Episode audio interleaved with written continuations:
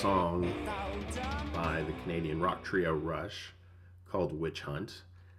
Uh, it's worth checking out the lyrics to the song, pertinent to what's going on today in the cultural and political climate, and pertinent to our discussion today as well. It's worth mentioning that anytime you hear a Rush song, there's a good chance that there's a, a white, nerdy, middle aged guy nearby, but hmm, good to check out the lyrics anyway. Our lecture is going to be all over the place today. We are going to start firmly, deeply, darkly planted in the realm of folk psychology. Then we're going to swing way the other direction um, to early scientific theories of mind. And we're going to finish up talking about three schools of thought that have been hanging around psychology for time out of mind. They've been there since the beginning and, and looks like they're going to be there at the end. So let's jump in. Folk psychology has always been around and always will be around. Uh, you might have heard me mention in lectures before. It's one of actually one of the hard things about our job is that a, most other people think that they could probably do it or at least have theories. If I am hanging around an accountant and um, they're you know they're talking about you know I don't know a way to figure taxes or something, and I I, I wouldn't even think about jumping in and correcting them. But you talk about ADHD at the dinner table or something, everybody has has a theory, whether it's related to diet um, or you know some vitamin deficiency. There's a new thing now about finding a certain genetic code and I think taking a type of vitamin B. Folk psychology, uh, left and right. It's always been there. And one of the things folk psychology did in the past, a function it served, it still serves the same function, but we didn't have science in the past to, to give us other explanations. But folk psychology has always tried to explain psychopathology in some form. And it's very understandable. This is something where we have to have a little little historical empathy. We have to see things from those things from their zeitgeist. Uh, I have seen things working working in, in psychiatric facilities before that if I did not have the training, I did, would probably make me think that there was something supernatural going on, that there was something frightening going on. And so you can understand why people came up with a lot of the ideas they did. You know, Gre- Greco Roman law historically always had provision for the insane and the incompetent and so forth, but there was always a sense of witchcraft and there was always a sense of the of bad witches that that did harm and they were they were commonly considered pariah. Um, there's really no time in history that does, and really no culture actually that doesn't have some concept of witches.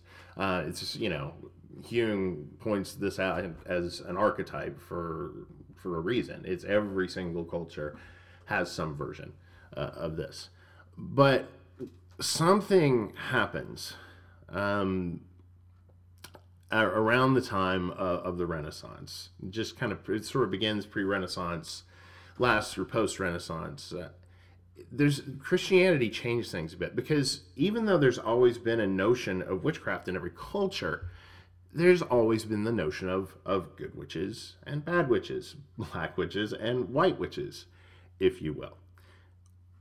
What changes things is the, the Christian concept of individual sin and individual responsibility for sin.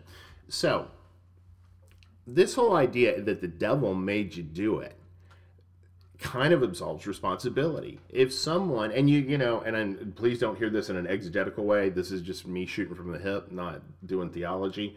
But w- the way that I read um, things about demonic possession in the Scripture, I, I never get the sense that somebody made an agreement, you know, made a deal with the devil to be possessed. It's really cast as this is something that happened to them the Christian era and the Christian sense of sin changes that. Because now, if I have supernatural powers, that means because I have free will, that means that I must have made some kind of, of pact with the devil. It, it could have been explicit, but it could also have been implicit. And this is where things get really crazy where you know you could it's sort of it's called um, in the Latin. I don't yes when I throw out Latin and Greek words, I'm not trying to represent that I speak Latin. I just think it's I don't know why do I I think it's cool. Um, we'll just leave it at that for now. I'll, I'll talk about it in therapy. Um, but a pactum implicitum means that maybe you made a pact with the devil and you didn't know it. It's it's not quite that, but it's almost that there, that there was sort of a somehow a wink and a nod or something happened. This meant that now you were responsible. If you had supernatural forces working on you and somehow, this meant that you were responsible or a witch was responsible eh, for for doing something to you. So there were they there were on the book some some safeguards against prosecuting witches, but these were not followed. The the witch prosecution, you know, when we talk about prosecution of witches, we usually think of what we think of New England. We, we, we get this image of a bunch of pilgrims run around setting a witch on fire. That's not entirely wrong, um, but a, lot of this historically, if not most of it, took place in Europe. Um, there was an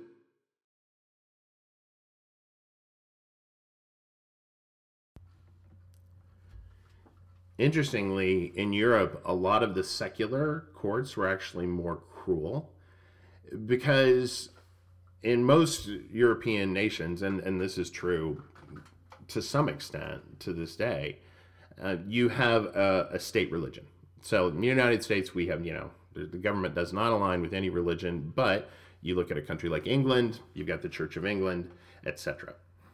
So a lot of times what what the, they were doing in these courts like hey i've got to impress the archbishop you know i've got to make sure that i'm in good with the church so if i'm turning in a high number of witch prosecutions witch, witch executions that's going to make me look good with the people in power it makes it, it's a very different cultural uh, arrangement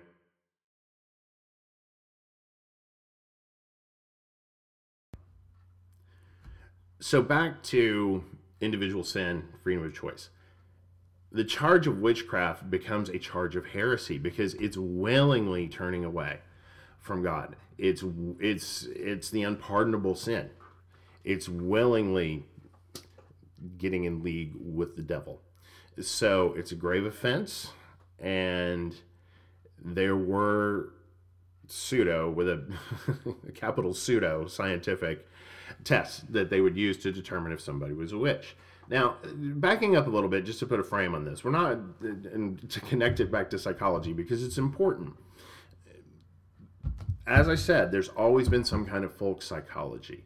There always will be folk psychology coming up alongside the formal scientific, the formal clinical discipline of psychology. It's worth looking at, at witchcraft, in the 1400s, and 1700s, um, it's worth looking at that because it's such a stark example uh, of what can happen. So, so let's get into to some of these pseudoscientific tests of witchcraft because they're actually kind of good exemplars. I'm using that word wrong. They're good examples of of the kind of thing that happens in folk psychology. Um, most of you have heard of these before. Flotation tests. Um, you know what happens if you if you suspend, um, you, you the bunch of men would suspend a woman um, in water, and then you release her. If she floats, she's a witch, and that's just that. If you're the one being tested, there are no good options for you there. You sink and probably drown, or you float, and then they they they they do whatever they execute you. Um, so you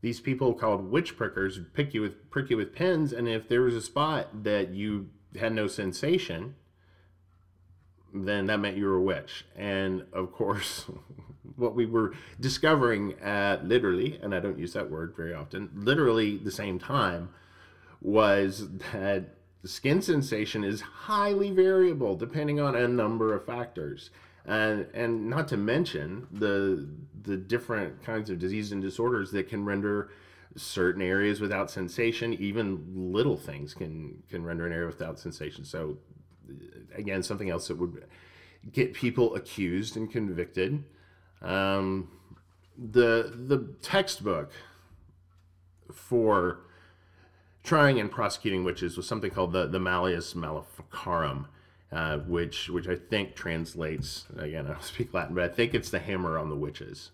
Um, and so people are called in, priests, doctors for expert te- testimony, and you see all of these women, and it would yes there were men sometimes, but it was largely women, um, which if you want something to talk about in our discussion groups, that's that's a good thing to talk about. We could we could chat about that for a while, um, but it was usually women, and finally, by the 16th century, um, there start to be some scientific challenges to these notions, and it was kind of I don't know if you can use the word lucky when we're talking about history, but it really you know it really does it is an interesting topic. I bet somebody's written a dissertation about this. Um, you know, the fact that you have this intensification in the prosecution of witches coming because of, of the Christian notion of sin. Um, and then you have that alongside this developing science that we're going to talk about just in a few minutes. Um, it seems like a lucky thing that you've got this science coming alongside to say, hey, wait, we have a different understanding of emotional, behavioral, mental problems now, a different understanding of the mind, and, and these people are not witches.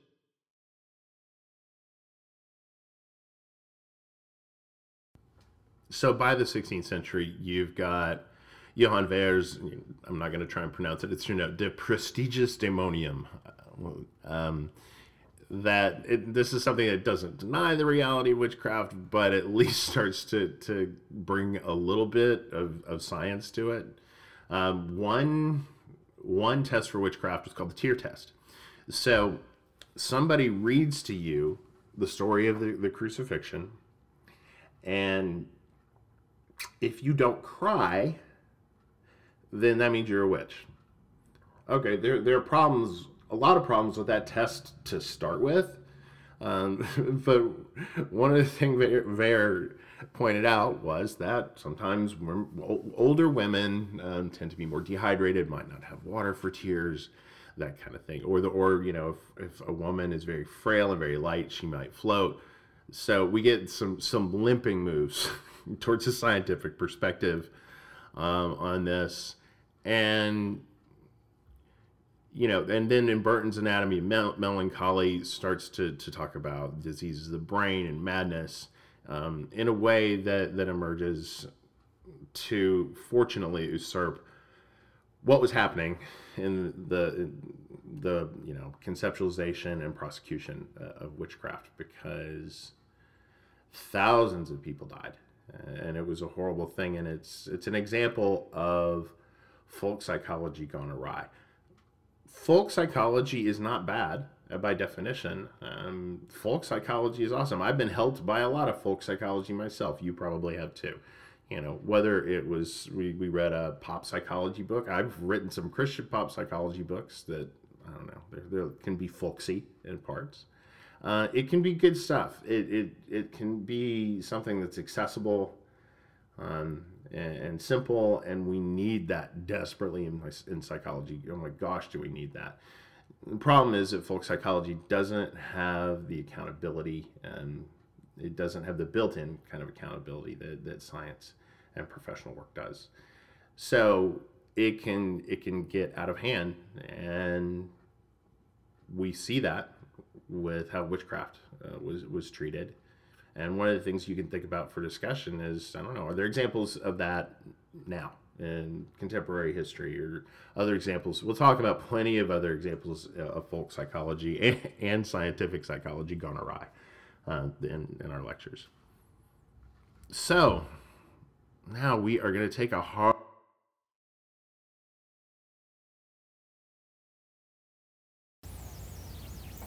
if you want an example of just how much the 17th century in the West represents the emergence of mo- the modern Western scientific tradition, the word scientist wasn't really used uh, until the 17th century. People were called natural philosophers. And so the idea that, that someone was engaged in a specific scientific discipline really didn't emerge until this time. And you can understand why this happened. The 17th century was was the century of Descartes. It was the century of Bacon. It was the century of John Locke. Uh, there's this explosion in the West of knowledge and achievements and, and technology. Um, we're going to talk a lot about Locke in, in, in a second. Um, and one of the things that's important to understand when we get to discussing John Locke's theory of mind is understanding that, that he was friends with Isaac Newton, and they, they and it was a very very influential friendship, um, and very influential on his theory of mind. And so you've got, and, and I'm, I'm saying that to illustrate is that you've got all of these great thinkers um, in one, you know, in the same place in the same time in history, and books and books and books have been written as to why it happened. It, wasn't an accident. There, there are a lot of things, and historically, culturally, that were were coming together to create this situation, and it's it's a really interesting uh, discussion.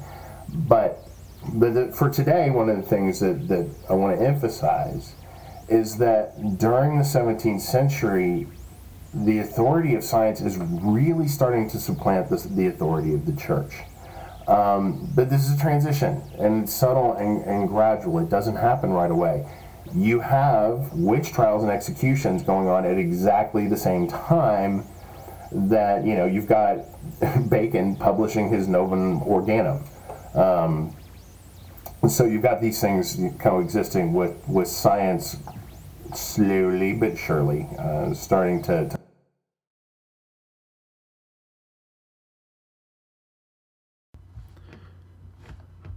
So Bacon publishes Novum Organum, and it kind of is very, very representative of the era in terms of scientific method. And what he's putting forth is is what all these guys, and they were guys,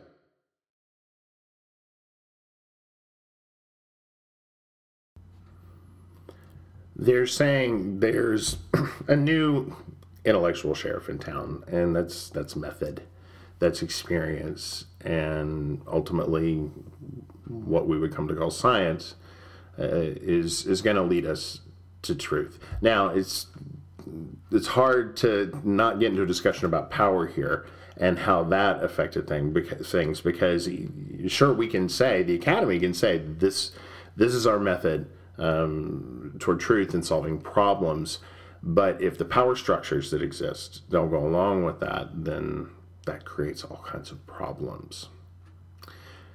So Locke borrows heavily from Isaac Newton. Um, Newton, I'd love to spend more time talking about Newton. Isaac Newton's biography is fascinating. It's absolutely fascinating. He was he was an interesting guy um, in so many ways. Um, he was a late sleeper he would not get up until noon. He well, he would wake up, but then he would lie in bed staring at the ceiling, thinking for a few hours, and it was well known that the housekeepers like couldn't get him out of his room um, in the morning to clean stuff like that.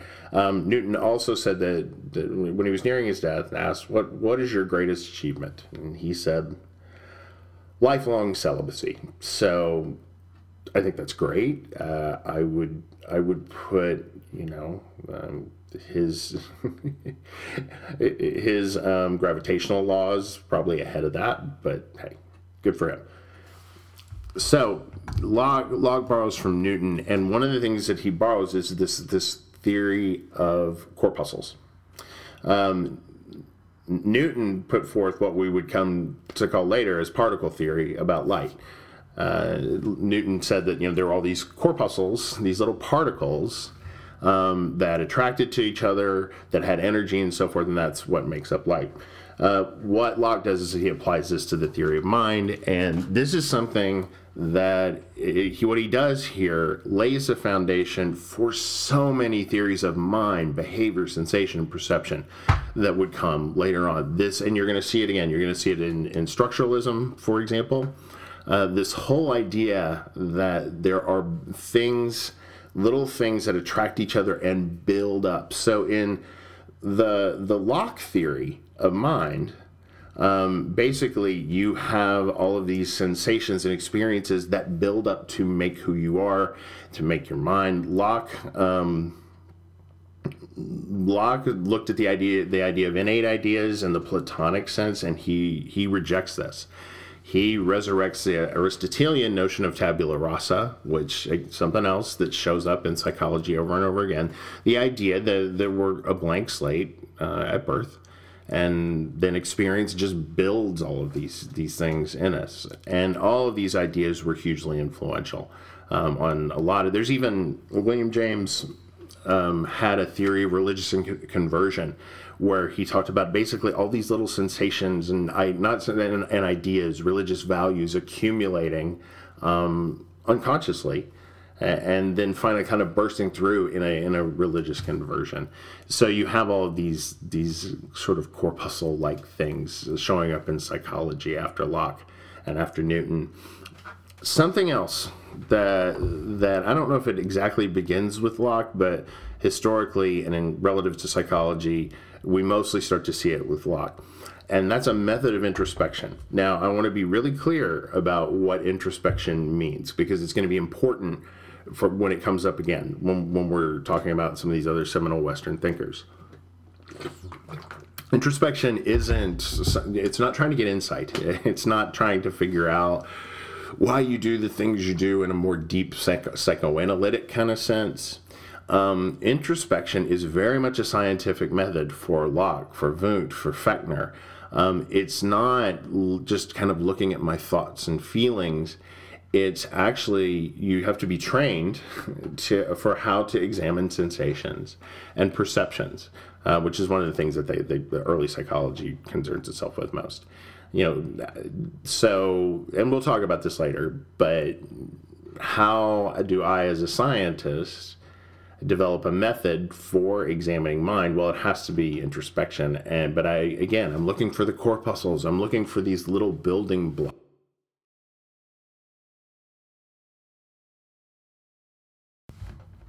We're going to finish up today talking about three three schools that three isms that have been around forever in psychology and like I said, probably will be around forever. Empiricism, rationalism, and materialism. And these these all emerge in what is typically called the age of enlightenment in philosophy. Um, so we've got empiricism that locates knowledge um, in the external world and perception, and rationalism, which looks very closely at rational principles and the mind as the beginning of experience, and then materialism that says that the only the only thing that's that's real, the only thing that we can say has existence has to be physical. Um, materialism is a very popular atheistic position for example. All right, so let's let's just review these. Um, empiricism, John Locke, we, we just discussed. Looking at you know those these base you've and Locke acknowledged some innate ideas and like some original acts of the mind. So things like you know we we innately know certain things like we can tell up from down, uh, that kind of thing. Uh, but so we've got some foundational innate ideas, but then um, but then experience builds on this. Um, David Hume takes an even more skeptical view. Um, if you've got any hardcore atheists in your life, they've probably thrown David Hume at you at some point.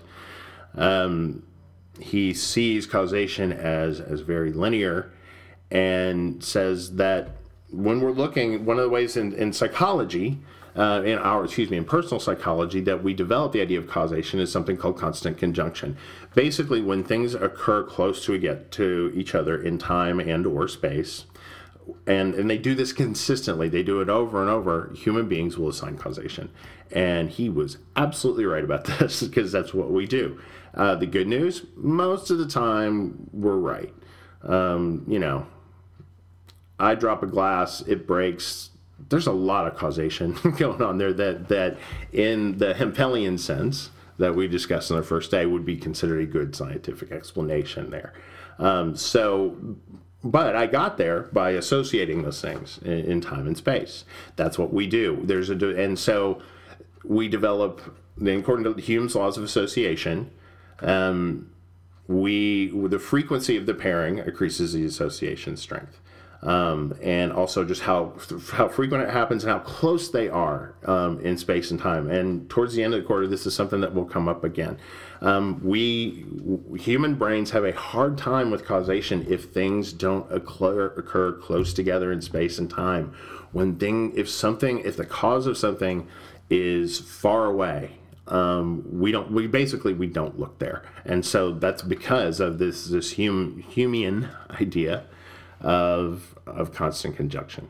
Um, Humean Hume Humean psychology we they didn't call it that. Just David Hume um, suggests four personality types Epicurean the Stoic the Platonist and the skeptic. Those are all very much what they sound like. A Platonist is an idealist.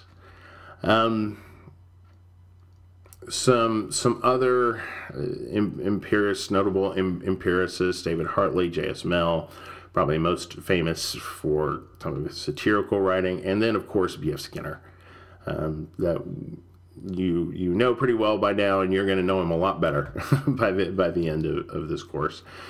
So the point is, then you can look in the notes in the reading for for some of the the specifics concepts, but in general, what the what empiricism does is what we just discussed. It really it, it was it played an important role in replacing authority, replacing folk psychology like witchcraft. Um, you know, when we're talking about truth, it's specifically when we're talking about human psychology.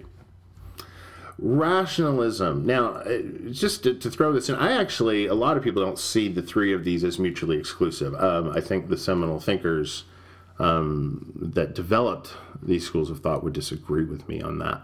But it, yeah, again, that's that's something that would be be interesting to discuss. So rationalism, um, rationalism goes the other direction. It says, listen, if if we all we are is just receptors for experience, how do we have coherent thought? That doesn't make sense. And what they do, what they bring to the fight is math. And when people bring to math to the fight, they often win. Um, and they have some really, really cool mathematical examples. So, what the rationalists are, are getting at here, um, from Leibniz to my, my favorite, Immanuel Kant, um, what, what they, they do is they, they use mathematics as an example of the mind operating separate from experience. Um, for example, you all, everybody listening to this, we all know that there's no number that is so high that you can't add one to it. Um, so the number 1 billion, if I add one to it, it will be 1 billion and one. I have never counted to a billion before. I do not know this by experience. I know this rationally. That's why it's called rationalism. Through rational and deductive thought. And, and you know in, in Leibniz's new essays on understanding he you know he critiques Descartes and he critiques Lawton you know when Descartes says you know or, or, or excuse me, when Descartes says, um, you know, there's, you know, we can't really know anything, um, the way Leibniz the intellect itself, that there are things that are innate in the in, intellect. Um, one of the biggest philosophical um, proponents of this is Immanuel Kant. Um, and he says there have to be pure intuitions, of, first of all, for, of time and space for us to have experience and all. Um, back to, to those those foundational um, experiences. Um, and moreover, we have categories of understanding. And here's where we start to get into cognitive psychology a little bit. It's interesting when, you know, if we think about our, our usual like notions when we talk about empiricism, when we talk about cognitive psychology, or like we're usually thinking of something like CBT, evidence based therapies. Cognitive psychology historically is actually very different. And it's, and, and Kant, interestingly, sets us up for cognitive psychology and Piaget and all these guys that would come later um, in thinking, okay, there actually has to be a way that the mind works and innate ideas in the mind to interpret experience and use experience. It can't, we're not tabula rasa. It's not just experience on a blank slate. That wouldn't work. It would just be a mess. There has to be um, some software, so to speak. And that's that's not my metaphor. That that metaphor becomes really really important when we get into the mid 20th century for psychology.